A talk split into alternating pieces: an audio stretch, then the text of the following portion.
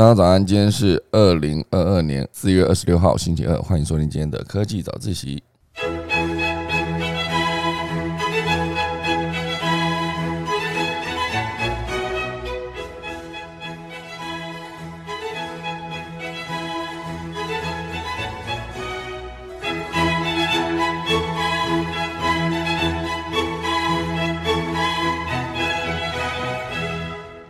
好的，今天可以早起要跟大家分享几则消息。第一则来自台湾，我觉得这则消息蛮有趣的，就是呃，这个标题是数位时代写的，他写二十六层楼高首支台制离岸风电的叶片完工。哇，离岸风电的叶片，它直接有一张照片放在地上，就是非常非常的长哦，就是足足大概几十公尺这样，二十六层楼高，一个叶片就二十六公尺高，大家知道这其实非常的大，而且这是来自台湾跟丹麦合作的一个产品，大家来跟大家介绍离岸风电如何影响台湾的能源产业。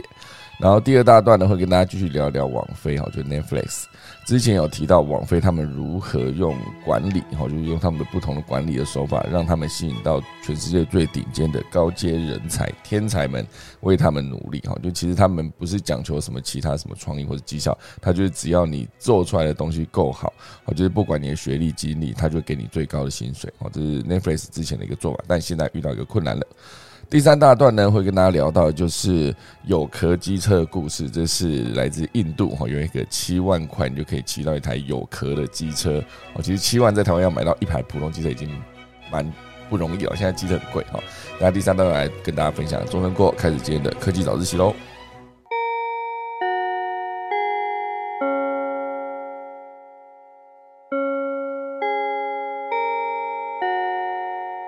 今天在正式分享第一段之前呢，也是可以跟大家带来几则比较短的消息。有一个那呃 CNN Plus 哈，其实之前不是很多的平台都一直在推 Plus 嘛，包括迪士尼，迪士尼推了个迪士尼 Plus，然后还有那个派拉蒙哈，派拉蒙推出了他们的派拉蒙 Plus，那现在是 CNN 也推出一个 Plus，CNN Plus，它其实算是一个。大概三月底推出的吧，现在是四月，还不到四月，就是四月二十六号，差不多一个月左右，哈，可能还不到一个月，哈，它就卡了，他，就喊卡了，成为史上最短命的串流平台，史上最短命哦。大家想象一下，这个 CNN 这个平台上面内容可能是有了很多大量的新闻相关的内容，哦，那其实每个月的订阅费呢是五点九九美元。然后就是有被人家提说可能是不是太贵啊，所以订户不到十万人，让华纳兄弟探索公司决定当下就决定停止运作，以免亏损过大。好，那其实呃，我觉得主要你的内容应该说你的平台要吸引人，内容是一个最大的关键。那当然像呃之前的迪士尼，它本身就有非常庞大的 IP 嘛，再加上它收购了呃。那个皮克斯也收购了漫威，好，所以到最后它上面的内容其实非常的丰富啊，包括它本身就有的 IP 上的那些动画，然后还有它自己的呃迪士尼推出的电影，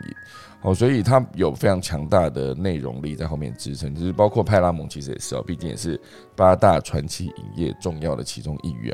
好，所以他们当然就是有庞大的内容等在后面，就是让所有的观众们可以期待。那 CNN 大家直接想到就是它是一个新闻内容的网站。那其实新闻内容很多时候，除非它是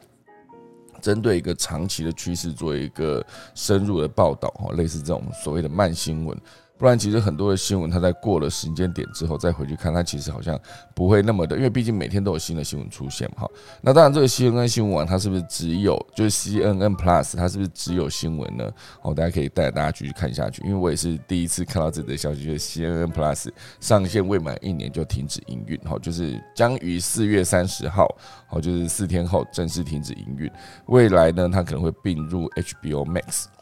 那这一个 CNN Plus 它的串流服务其实斥资超过八十八亿台币啊，其实非常贵，花了蛮多钱去打造这个串流平台。那如果它只吸引不到十万用户，十万用户，那他们的这一个月的月租费大概六五点九九美元，用六美元来算好了，十万乘以六美元，大概就是六十万美元。六十万美元，那换成台币的话，哈，就是六百万乘一千八百万。一千八百万台币，然后他花了八十八亿，耶，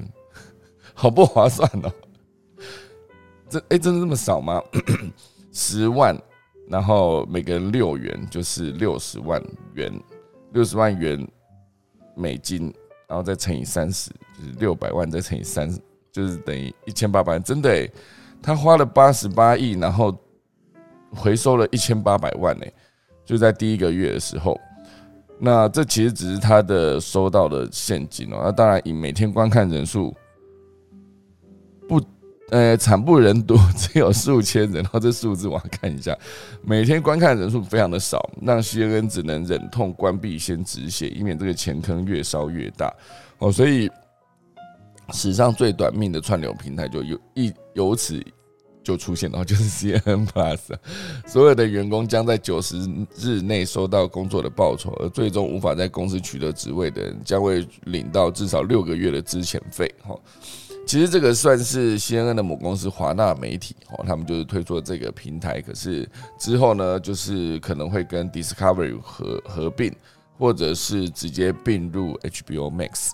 哦。所以这个 CNN Plus 的负责人有出来说，就是他将在过渡期后离开华纳兄弟，好，然后之后就是会由其他人来接手数位内容的服务。那在短短一个月之内呢，它的收视率跟用户数表现没有达到预期，就是投入了十亿美元哦，就是在新台币二九三亿元花费在 CNN Plus，哦，所以目前已经投入非常多的钱，所以光 CNN Plus 就是花掉了三亿美元，差不差不多就是刚刚算出来的新台币八十八亿，在如此庞大的投资规模下呢，订阅数却这么的惨淡，CNN 就不得不收手哈，所以呃。CNN 本来就是在想说以新闻的内容来提供订阅制的服务，但是真的大家在看新闻的时候，真的会觉得说新闻好像就是必须要免费的收看。好，所以像之前的苹果啊，他们曾经也是啊，应该说苹果诶呃苹果日报，他们也是想要改采那个付费订阅制，然后最终也是失败告终，再转回免费。好，所以又引起当初有订阅的人非常的不满。那当然当时的时候，呃，以苹果在说。他们要转向做付费订阅制的时候，那个应该是东森新闻云吧，马上就发文说看他们的新闻不用钱了，所以就当场就直接把他们的 Facebook 的流量，应该说连订阅户，应该说粉丝数全部都往上冲上去。好，所以以新闻看新闻来说，为什么要付费这件事情，可能是根深蒂固的影响了所有的观众。那这一次的 CNN Plus 砸大钱，然后最终得到一个极少的订阅户，然后以及极少的观看量，所以失败告终啊，就应该是感觉不意外。哈，好，这是今天第一大段之前先跟大家分享的一个内容。那还有一个是群创光电，我觉得也可以分享给大家，就它开启了一个元宇宙的新纪元，那独家发售了一个大尺寸的浮空投影的影像，然后就是大家可以想象一个虚实整合的新场景，那。视觉进化这件事情一直以来都是大家很希望可以就是往前提供的一个享受而且科技提供给你的享受好。那视觉这件事情最早你是看平面的电视，而且大家不知道有没有印象，你早期那种印象馆的电视，它甚至不是平面的。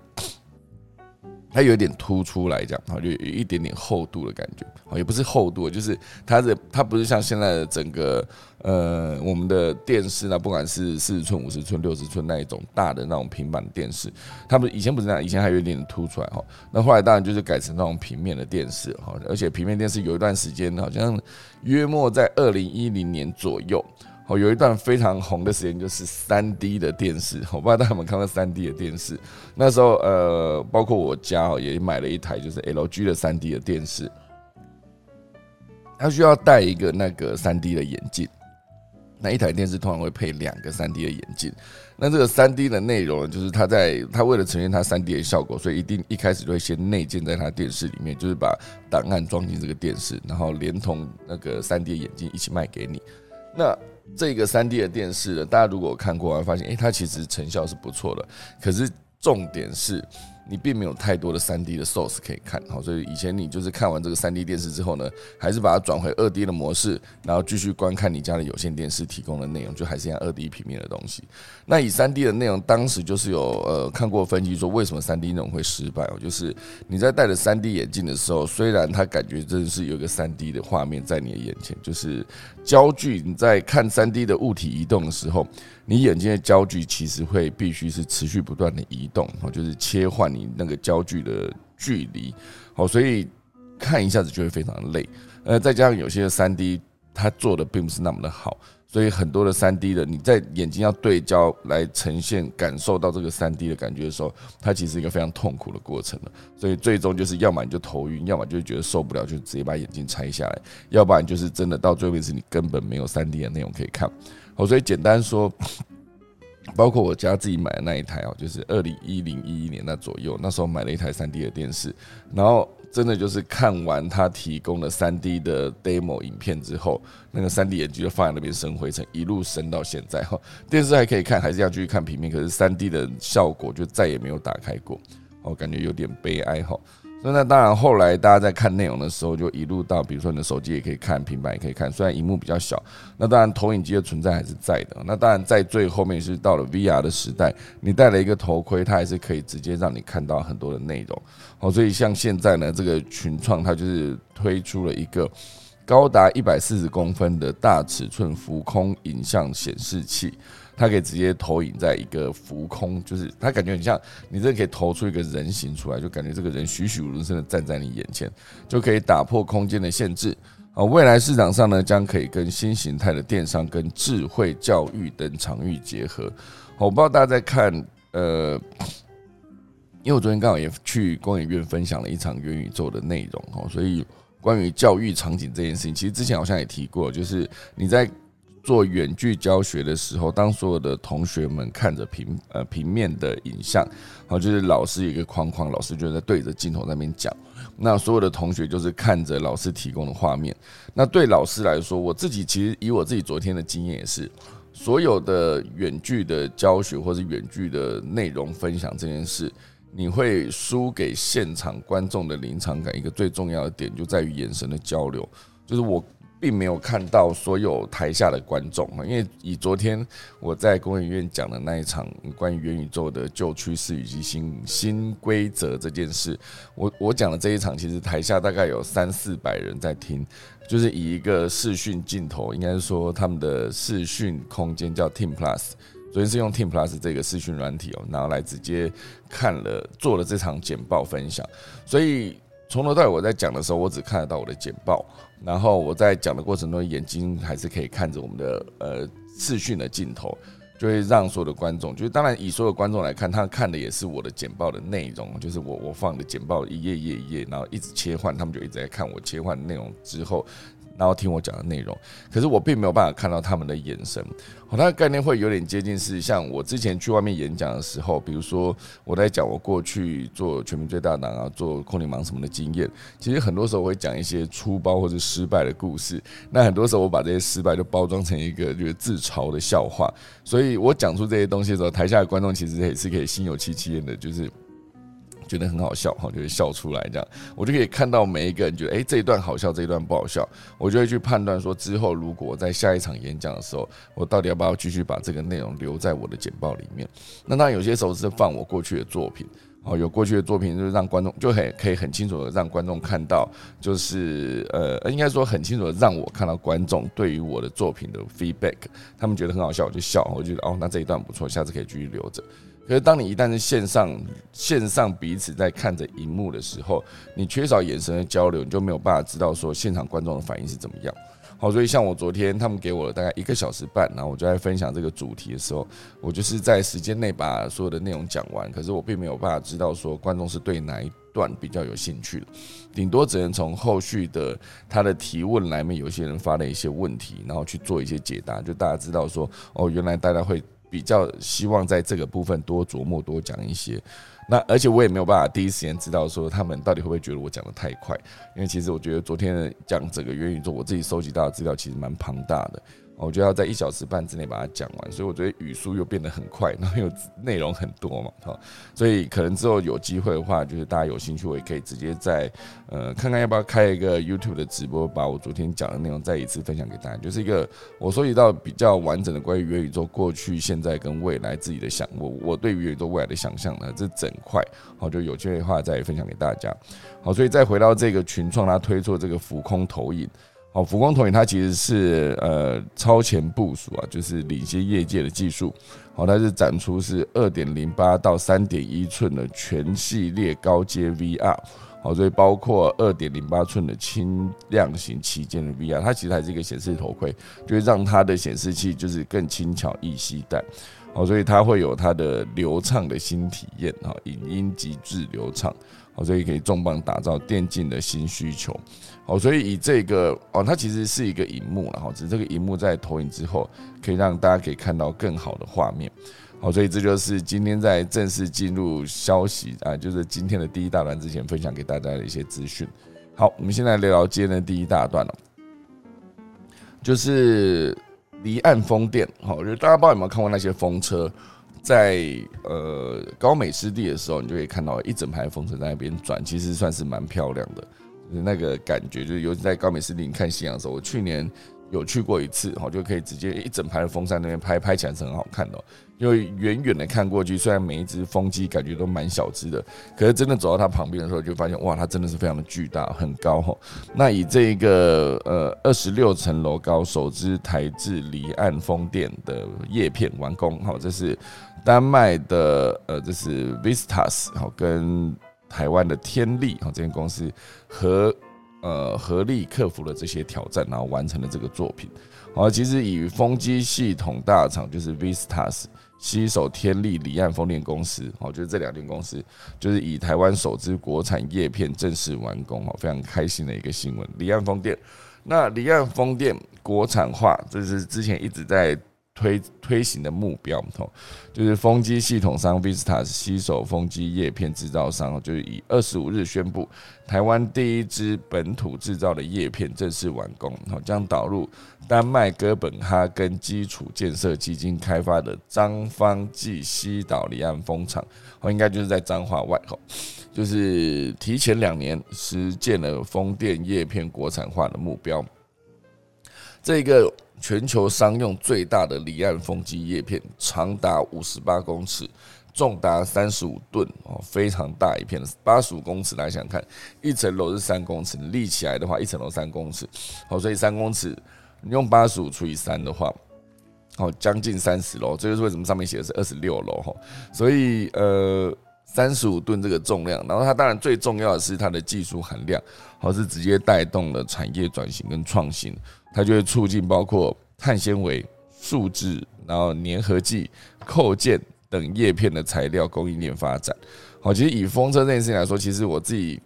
大学的时候曾经做过一个作品哦。它其实是以前大学的时候就玩社团嘛，然后会有那种用竹子哦，就是大概七米七米长的竹子，然后去建造一个工程，就是用。很多的竹子，然后透过那个结构架支撑的设计，直接把它变成一个高台。那当我们把高台的高台建起来之后，上方还把它做了一个屋顶，然后在最重要的地方就是加入一个呃风车的转轴。然后我在风车的转轴上面做出了叶片，哈，所以我当时盖了一个风车，其实它的总高度应该是有十几公尺。然后它的叶片大概就是七公尺这么长，好，所以一个七公尺叶片当然跟这个八十五公尺叶片不能比啊。可是对我来说，那时候在做这个叶片的风车，就是你必须要透过人力，因为那时候其实在学校做也没有直接怎么叫一个吊车来，没有，你就是必须想办法把一个七公尺，然后大概呃有四个叶片的一个叶片加上转轴。呃，叶片加转轴固定好之后，它必须在地面固定好之后，你得想办法把这整个叶片加上转轴直接调离地面大概十公尺的高度，然后把那个叶片固定，把那个转轴的轴心直接一整只固定在那个风车上。所以要用人力完成这整件事情，我就觉得这其实不是一件太容易的一件事。哦，就是要把那个这么重的，因为其实那时候我的叶片虽然也都是用竹子跟那个呃帆布，哈，直接把它固定变成四片的。叶片，然后那个转轴中心我还直接用了一个，因为原本我们那时候在建造这些工程的时候，就是希望可以全部都是竹子加上就是特多龙绳，哈，直接把它做固定之后，把这几个结构。搭起来之后，那时候一般来说，那个高塔其实都是四四面的。然后我们那时候还做了一个六边形，六边形的那个工作难度又更高，必须把那个角度算得更好。然后搭起来之后呢，最困难的一步，真的还是以那个把风车的叶片加转轴的轴心直接调离地面之后，然后再固定到这么高的地方。因为你往上拉的时候，你不能只是单纯往上拉，但往上拉在转斜的时候。其实你的叶片会受伤哦，所以那时候想了非常久的时间，然后用了非常多的人力，然后才终于把那个叶片直接吊起来固定在后面。那固定在后面的过程中，其实自己是蛮有成就感的，因为那时候好像那个风车是一上线，马上它的那个，因为当天风还蛮大的，就是它一固定到那个呃。高塔上面之后，它就会直接开始，因为风嘛，它就开始旋转哈，所以那时候看起来是非常过瘾的一件事哦。所以关于如何把那个 叶片。吊高到固定到那个高塔上面这件事情，其实我是非常有画面的。只是当然我的等级是十几公尺这个等级，而不是这个八十五公尺。光叶片八十五公尺，所以如果说那个整个风机，它绝对就是破百公尺哦，一定是。那你在这么重又这么高，而且三十五吨，你必须这就一定要发很专业的吊车去完成这件事。而且如果它是离岸风机的话，它是不是必须全部都必须在海上面作业？哦，所以感觉真的是一个非常困难的一件事。好。所以当然，这个算是目前世界上商用最大的离岸风机叶片，哦，更是那个 Vistas 在欧洲以外唯一的离岸风机的叶片制造厂。该制造厂呢，目前拥有四百多名员工，正逐步优化制程，以提高产能，满足台湾的离岸风电的计划需求。哦，所以这个三十五吨的台湾做出来的叶片哦，就是非常令人振奋。CIP 台湾区的理事总经理徐乃文就表示哦，政府规范风机叶片国产化履行年度原本是定在二零二四年，但是透过这间公司呢，可以直接整合张方暨西岛离岸风场跟中能风场，超额超前下单，然后创造了这个经济规模，所以现在他提早完成了这件事。那你这个 Vistas 的亚洲？以啊，亚太区营运长有提到说，呃，风机是啊，应该说叶片是风机零组件中生产技术难度最复杂的项目之一，也因此呢，首次在亚太地区生产的风机叶片就非常具有挑战性哦，所以这是透过来自印度艾哈迈达巴德。哦，蛮长的这名字，印度艾哈迈德巴德哈，然后的叶片厂的开发团队啊，一起做出来的合作之后，然后他们拍了一张合照，非常的酷哦，前面就是站了一整排的人，然后后面有一个非常长的叶片，我可以看出来它其实是一个真的很重哦，那它必须要非常的坚固啊，所以它整个是只用中心做了一点点支撑之后，就可以平稳的放在地上啊，两头不着地，只有中心，那可以想象到时候固定在风车上面的时候，概念就是中间。它必须承受所有的重量，毕竟它是唯一一个跟轴心相连的地方哦。所以，呃，Vistas 有表示哦，自从两千年安装了第一台陆域风机 V 四七开始，我就致力于在台湾市场经营，至今到现在已经二十多年了。然后，目前正在台湾开展容量近一点二 GW，就是十亿瓦的离岸风电计划。现阶段呢，这个 Vista 在台湾已经有一百二十五名员工了，就继续推动台湾绿能的产业发展。所以这个蛮令人振奋的一个消息，是我想应该 之前大家不会去注意到说那个风机，就对我来说，风机就是你可以看到，就像我刚刚提到的高美实力这样看，非常的漂亮哈。那可是你不会想到说，哎，原来它的叶片有可能是台湾自己做的，然后它整个风机的组装跟那个整个设计，有可能在台湾在这件事情上面出非常多的力。之前就一直以为是哦，应该是从哪里哪里进口来的，然后就有些是直接。在岸上，哈，应该说就直接建在土地上。那离岸的风电，之前我只要只要提到离岸的风电，我就会想到《天能》这部电影，因为它其中就是有一幕，就是主角他就是直接，呃，从一开始的任务失败，然后也不算失败吧，总之就是因缘际会之下，那个他们的组织就直接把它藏在离岸风机里面，让它在里面就是恢复元气跟锻炼身体等等。好，所以呃，离岸风电的画面在天冷里面出现，就是一个非常重要，而且他那时候配的那个音乐，其实我还蛮有印象的，就主角就在风机的最高处在那边练身体这件事，我也不知道为什么他要跑到这么高的地方练身体，万一他没有抓好就掉下去，不就整个戏就 game over 了嘛？哈，好，所以总之就是第一大段二十六层楼高的台制离岸风电的叶片，好，就是正式完成了。好。第二，哎，我刚才讲第二大段，刚是第一大段哈，现在才讲第二大段。Netflix 好，其实之前很多的报道都有提到说，Netflix 它的员工哦，他需要员工怎么样的工作，他不需要跟你在那边好来好去，就是员工彼此之间的关系对他们来说其实还好，他们最重要就是做出成效，所以他们之前就是有非常多的那个叫高效的天才的员工，好，所以。但那些天才的员工，现阶段呢，呃，原本啊，就是一直以来就是让 Netflix 可以达到所谓的破坏式的创新的独特企业文化，哦，所以这些天才的员工本身就可以做出非常多的改变，让自己的工作可以更有效率，也可以让整个 Netflix 在推进的过程中可以得到更好的成效。可是现阶段，哈，就当 Netflix 股价雪崩的这一段时间。然后据传呢，有意离职的员工数量比过去任何时期加总都还要多。好，这可能是因为 Netflix 绩效至上，我们不是一家人的这个企业文化。好，其实当初在听到 Netflix 写说我们就是他们的企业文化是我们不是一家人，所谓一家人就是彼此彼此关心、互相照顾。可是，在 Netflix 里面，它其实就是一个，我就绩效摆最前面。那你要怎么样去？去达到这个成效，他不管了。重点就是你一定要达到这个成效。所以这中间里面，可能你说上班，他并不是一个大家感情很好。就有一些比较小型的公司，或是有一些所谓的家族企业，他也不上市，然后他也没有要接受什么，呃，也不用公布财报，还有就是在他自己的领域里面好好把自己的。该赚的钱赚好，那也不也不赚多，好，所以很多的公司也没有要做很大，好，就是甚至包括我之前看了一部一本书，叫做《小是我故意的》，哦，就是在讲说有一些比较小的公司，他们在往上发展的过程中，发现大到一个程度的时候，你的管理就不可能是一个怎么讲，就是呃扁平式的管理，你必须有分好几个阶层。我就像当你一个公司开到全世界。的连锁也不算连锁，全世界都有你的分公司的时候，你就必须在每一个地方派一个分公司的负责人，甚至是在大到一个程度的时候，亚太区亚太区可能会有个负责人，他都必须有好几个阶层去做管理。可是小是我故意的这本书里面提到的公司规模，就是他就是大概是在一百人以下，哈，因为他觉得一百人以下这个老板还是一样可以叫出每个人的名字，可以知道每一个人的状况，哈，所以他就感觉真的很像一家人，这是其中一种。工作的模式，应该说其中一种公司的模式，哦，就是比较有人情味的这种公司。当然，有人情味的公司在之后面临数位转型跟要做一些改变的时候，相对就比较痛苦。好，比如说所谓的二代接班，接班的时候，你所有底下的员工全部都是比你资深好几倍的员工，那你要如何去带领他们做数位的转型？而这些所谓的数位转型，在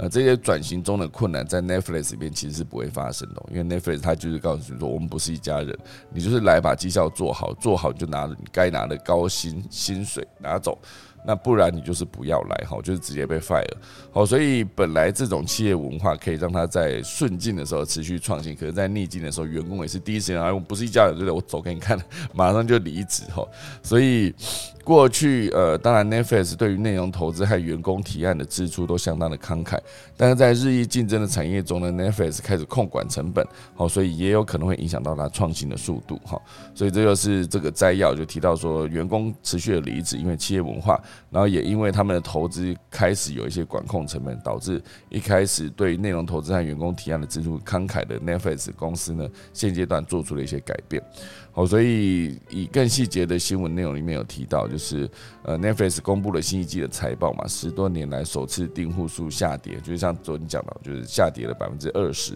应该不讲说应该是少了二十万，然后接下来的下一季有可能再少三百，呃再少两百万，然后从二十万到。掉二十万到掉两百万，然后它的股价也暴跌了百分之三十哦，也创下了史上有史以来第二大的单日跌幅，市值直接蒸发五百四十亿美元。哦，其实我之前每次在看到这种股价暴跌，然后市值蒸发的时候，我觉得那时候就觉就你看到市值蒸发五百四十亿美元的时候，就我就会有一个画面，就是有五百四十亿美元，然后就放进一个蒸笼里面，然后就开始蒸，然后打开的时候，那个就变成蒸汽就不见了，就里面就没有钱了哈。我每次看到市值蒸发的时候，就会有一个画面，就会觉得。到底是什么样的装置可以把这些钱直接拿去一蒸就不见了？你懂吗？它是很有画面的一件事，市值蒸发嘛。我，后来我才知道说，哦，原来它并不是直接就是应该算。账面上算是真的少了这笔钱嘛？因为其实很多公司看的是估值嘛，或者说一开始一些创业公司在呃某些时段哈，就是得到了一些，就度过了他死亡低谷之后，就可能他有找到一些天使投资人，或是天使投资人过了以后，有一个所谓的爆发期，就是第一笔钱，然后就 A 轮融资投下来的时候，直接就去算这个公司的估值嘛。这公司的估值可能是对于未来这个公司可以到什么样的程度有一个想象，不是说它当下整个公司把所有的财产摊出来就是这么多钱，并不是哦。所以估值大概是这个概念。所以市值蒸发这件事讲的市值应该也算是估算出来的价值。好，所以当它当然严重的还是一样，它跌了三十五帕，所以以那个股价换算回来的时候，它确实这个市值就是减少了这么多。哦，所以 Netflix 目前为止，就是除了投资人信任暴跌这个空前危机，毕竟股价跌这么多嘛，Netflix 还有可能失去它最宝贵的资产，就是明星员工。哦，就是你可以想象，就是每一间公司最重要就是一个公司文化。那以公司文化这件事情来说，就是现阶段。应该说，一直以来，Netflix 都是这样子的公司文化，就是竞争哈。所以在公司股价下跌的时候，呃，公司员工的士气也大受打击哈。这将是 Netflix 最不乐见的结果，因为他向来仰赖全明星的员工阵容来帮助他不断的创新，然后领先竞争对手。所以你可以去思考一下，就是成也球队文化，败也败也球队文化。我觉得一个球队必须要有文化，就是在看 NBA 的球队比赛的时候，你会发现每一间公司的文化都不太一样。哦，这可能也是因为呃球队找来的教练风格不一样，有些就是真的打防守的，有些就是真的打进攻，没有在跟你管说我防守要怎么样，就是他觉得只有进攻才是最好的防守。好，这其实在以前天诶足球天才小将一里面也有讲到，就是有就像南葛他可能会注重防守，可是。那个叫什么明和哈，就是有日向小次郎的那一队，他的教练就是一直以来都只讲说，我就是要进攻，就是他就是一个进攻文化，防守在他眼中并不是最重要的任务哦。所以当然，那最后这个教练呢，在明和学院，然后就是因为他他就是只信奉这一套进攻的战术，那球队的战绩没有继续往上提升的时候，那教练就被炒鱿鱼了哈。所以，呃。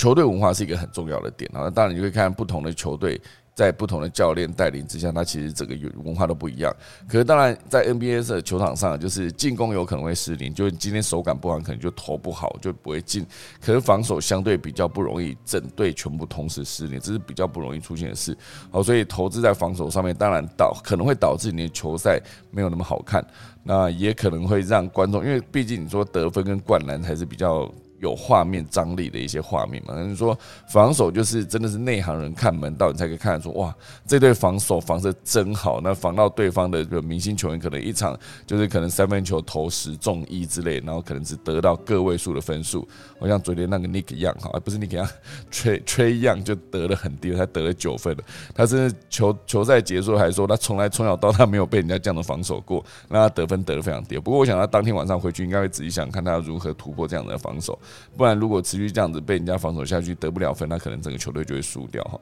所以很长时间就会看到那个 NBA 的每一场比赛，就是直接在季，就是整个呃，算是每一个季后赛的系列，在推进到下一个。怎么讲？就是进到下一个从十六强到八强的过程中，他每一次的七战四胜制的比赛，那，就常常会出现那种，哦，就比如说金块，好像之前就连续输给勇士三场，然后第四场的时候，终于找到一个方法，然后就是主将有得到分，然后终于才是赢下了一场，不会被很少出门，类似这样。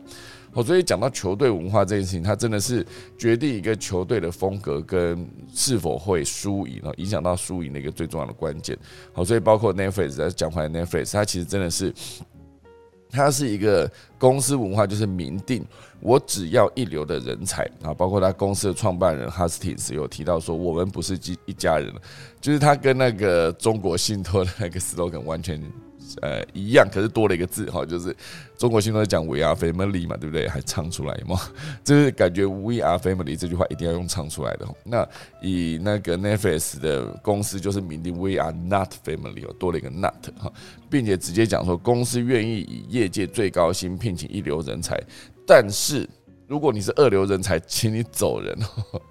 二流人才请走人，这样哈。如果你是二流的话，所以你无论如何，要么就是进去之前就是一流人才，在里面继续维持你一流人才的身份；要么就是在里面可能原本没有这么强势，个二流人才就把自己拼到一流人才，但就必须有非常多的手段去做这件事。好，所以当你全公司都充满了优秀员工，因此才能够互相激发最大的创意跟执行。但同时呢，你这个工作环境也会高压到令人恐惧哦。就每天上班就是面临竞争嘛，你旁边每个人都是你的竞争对手，因为他们都有可能在隔天把你变成所谓的二流员工，那你就必须走人哈。感觉蛮恐怖的哈。所以 Netflix 它底下有一个呃，Netflix 对员工期望清单里面有几项可以窥之一二哈，就是 Netflix 有说我们没有花寿司或浓缩咖啡。哦，你是来作战而不是来开趴的，这有别于像 Google、像 Facebook，他们的员工的餐厅福利都非常的好，也不是说餐厅甚至有点心室这样，你有免费可以喝的咖啡这样。Netflix 直接明令说我们没有，没有这种东西。然后他也说我们只要 A 咖就是第一流的人才，那我们给的也是给第一流第一流人才的回报，我就在员工的薪水上面可以投资非常多的钱。然后第三点，他们提到说，我们不要忠诚，我们只要成功哈。你不用说你对我们公司忠心耿耿哈，就是那个叫什么，没有功劳也有苦劳，他不需要这种人，他只要成功哈。然后第四个，他写说，我们给你所有全部的自由，但是也你也必须扛起全部的责任。然后最后一个就是最核心的，他说，我们只要超级英雄这样哈。这是一种职业球队的经营法啊，就是教练带领球队拿到冠军，不控制每个球员，而是放权给所有的球员。让他们呢亲自执行比赛的计划，好为球队的最大利益行事。但是，好如果球员无法替球队做出最大贡献，就会当场被要求离开，甚至直接就是转卖给某个球队。好，这也是为什么常常 NBA 很多球队会交易。那有些时候交易，你就是必须，比如说你要把你的呃，你要请请到别人的明星球员，就必须把你自己的正宗的也是相对厉害的球员交易出去，甚至你有些时候还要打包好几个。二二流二线的二流的球员嘛，然后就不是顶级球星的这种，他们可能在攻击端、防守端可能各有厉害擅长的地方，可是他并不是攻防两端都同同样厉害的。然后同时间还有可能在打包，包括一些现金或是未来的。呃，怎么讲？就是选择权嘛，选秀权，他们是用选秀权来讲。哦，就是他可以像之前那个篮网啊，布鲁克林篮网，他们就花了非常多的钱，就是为了要凑出一些明星。一直以来，他们都在凑明星的，就是每一队，就是一定要像之前，他们就是把那个呃 c a r r y Evan 直接换到他们的篮网队，就因为他不愿意打疫苗，所以他一大段时间无法出赛。后来他们也交易来了，就是呃阿基里斯腱刚好的那个。呃，Kevin Durant 哈，然后后来最后又再交易了那个。哈登，然后哈登现在又被交易走了哈，所以他们就是花很多的钱，然后就把赔上所有的未来，就是我把未来选秀权全部换掉。像湖人之前是叫为了把那个 Westbrook 拉到他们的阵营里面，然后他们就直接把未来的好几年的第几轮的选秀权全部都交易出去了，就只为了拉来这个明星，就把这明星拉来之后，发现完全无法融入融入原本团队的进攻哦，所以最后就是今年就打得很烂，也无法进入季后赛，就是空欢喜一场让。老布朗卷死在生涯可能二十年，应该不到二十年，十八年，他打了十八年，十八里面大概有两三年，他的呃平均得分单季平均得分是破三十分，今年也是他其中一年，哦，所以很难得。他 以前年轻的时候就会得二七二八分，对他来说不是太难，可是突破三十分大概就是只有两个球季还是三个球季，那这是他再一次打出了三十分平均三十点几分的平均得分的一年。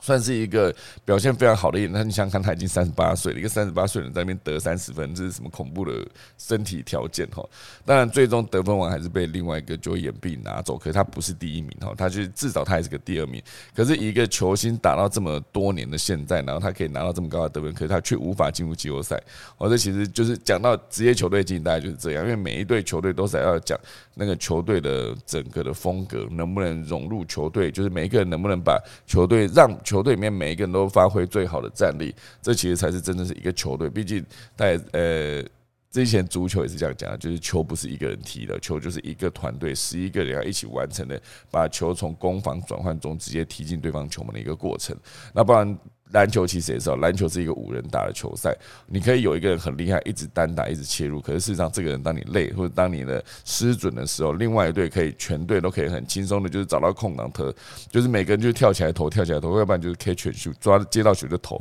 就是很轻松嘛。当然打就不会累哈。所以以 Netflix 再回到这个 Netflix 这个职业球队的经营法哈，你可以把它想象成球队成功的文化是他成功的，这个文化是他成功的秘诀。可是同时在你顺境的时候是成。成功的秘诀，在逆境的时候，员工也是第一时间说：“你没有说我，我反正我们就不是一家人嘛。”我觉得你现在好像这这艘船快沉了，我也没有，我也没有要对你，因为毕竟这是你刚刚讲的第三条，我们不要忠诚，只要成功。现在我们看到你要失败，我们那所有的忠诚也荡然无存了，我们就马上离开你。好，所以这种呃绩效之上的氛围，会让所有的员工缺乏互相照顾、感情的福祉。值得吸引留员工留恋而留下的这种全部都没有，好，所以当他开始呃股价下跌，公司开始走逆境，然后他要开始省钱，然后减少一些支出，那企业文化就被迫转型，好，所以最终呢，他这边举了一个例子，就是其中有一个叫做。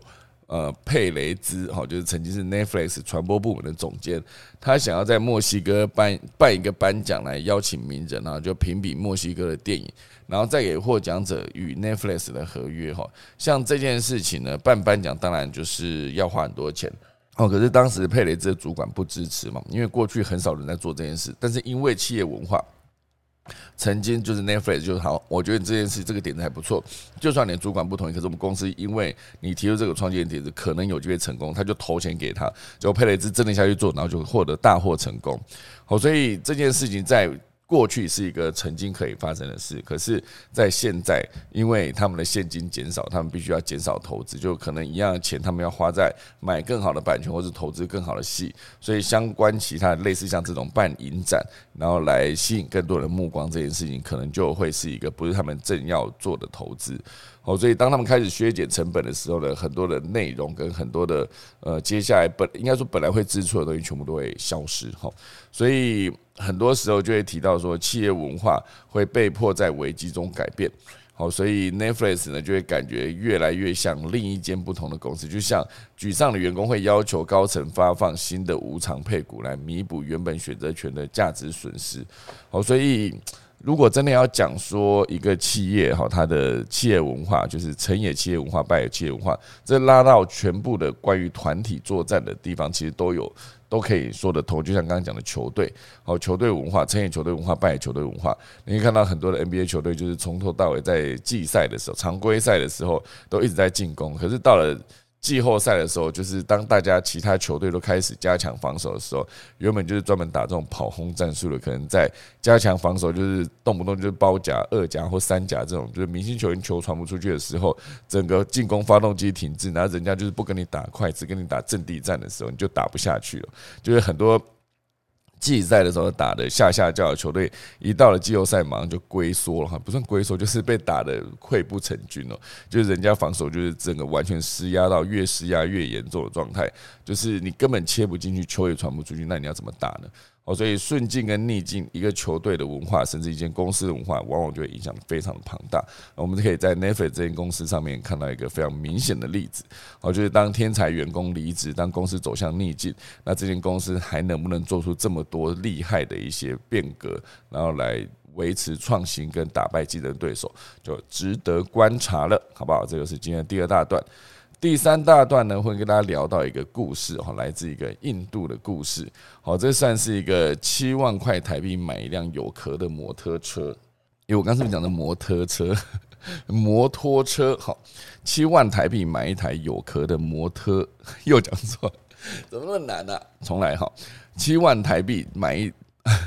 七万台币买一辆有壳的摩托车，好，这是这则新闻的标题，来自那个商业周刊，好，他的在他的职场心灵成长篇里面的一篇报道，哈，他讲的是一个印度企业的故事，给经理人的启发，好，那这个其实原本，好，原本印度的塔塔集团，哦，塔塔集团就是当初我有提过，塔塔集团呢曾经推出了一辆七万块的车子，哦，汽车，哈。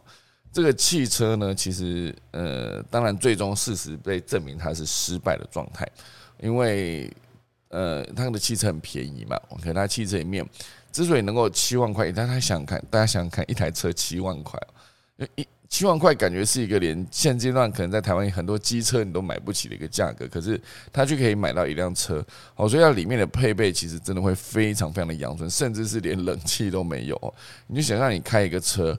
那里面没有冷气，然后它的窗户全部都是用手动嘛，那可能也不会有什么所谓的皮椅，然后里面的车车子里面的那个设备哈，就也不会太好，它就维持一辆车可以正常往前开的这个状态。好，所以这个七万块的车子呢当时在印度推出，当然它的价格很低，可是事实上它并没有得到青睐，就是卖的很差，就算是一个失败的作品。那后来去检讨它的原因呢，它就是一个所谓的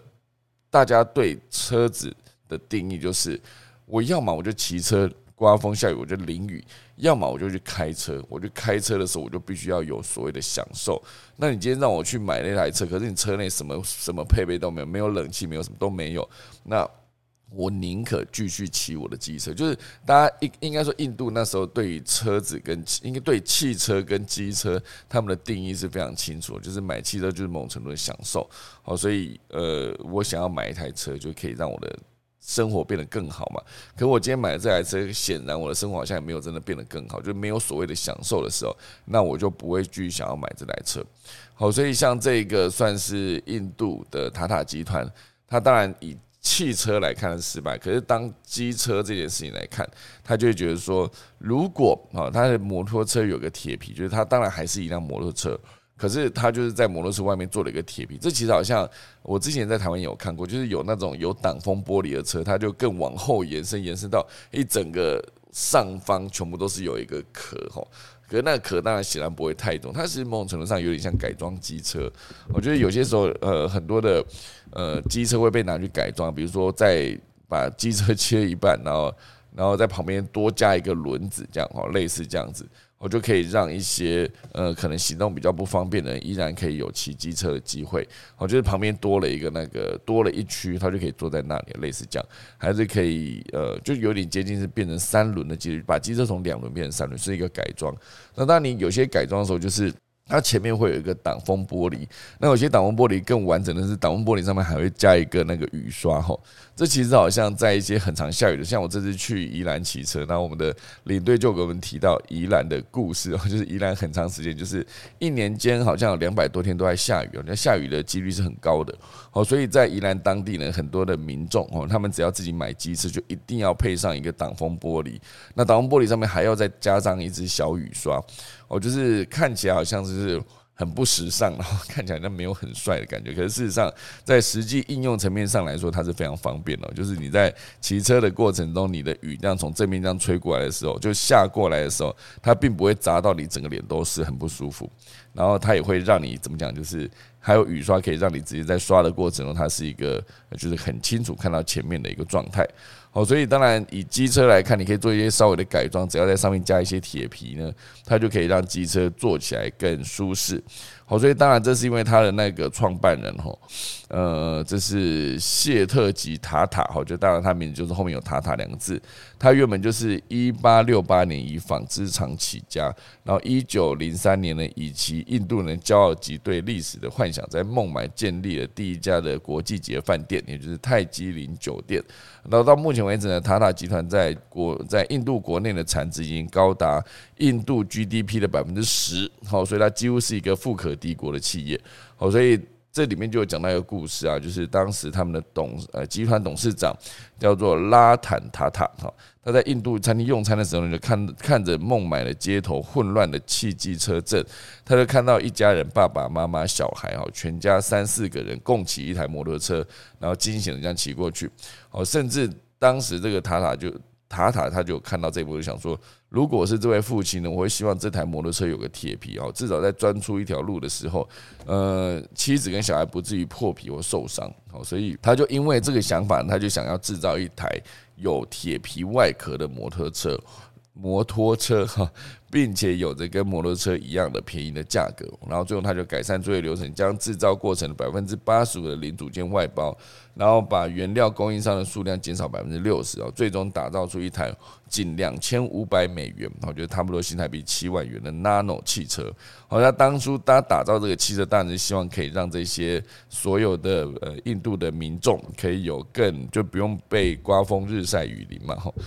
刮风日晒雨吹风日晒雨，对，差不多，就可以跟比较有薪阶级跟生活有余裕的人一样，为企业提供安全呃便宜的一个交通工具。那当然，最终就是这个车子呢，它其实想法是很好的，可是最终有没有得到所有民众的需求？就是民众到底是需要，就是我就继续买我的机车，然后就是刮风效益好，还是我就真的去以一个没有享受的状况下去开了一台你设计的一个七万块的汽车？哦，那当然，我觉得。呃，很多产品从想法端到实践的时候，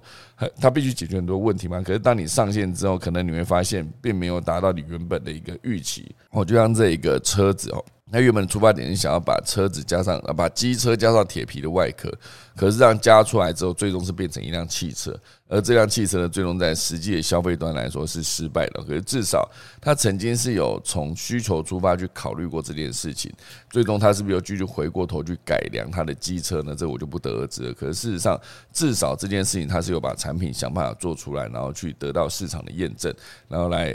被市场证明说，哎，真的民众不是很喜欢这样子的设定，哈。好，那这就是今天那个之前提到的印度一台有壳的摩托车，这个印度塔塔汽车的故事。好，那今天赶快来进行今天的那个农民历，哈，今天是二零二二年的四月二十六号，也是我们农历的三月二十六，哈。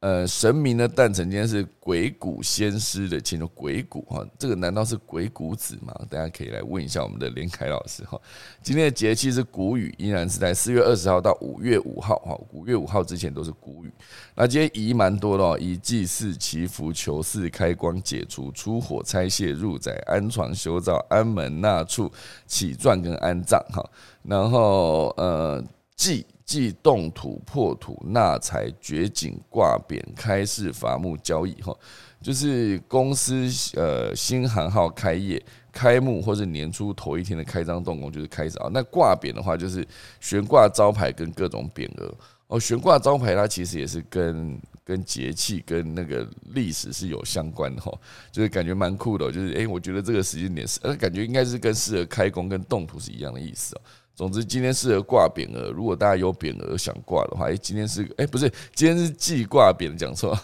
今天如果有匾额想挂的，麻烦大家再缓一缓了，不要今天就马上挂出去了。吼，好，以上就是今天的科技早起啦，我来准备打下个钟喽。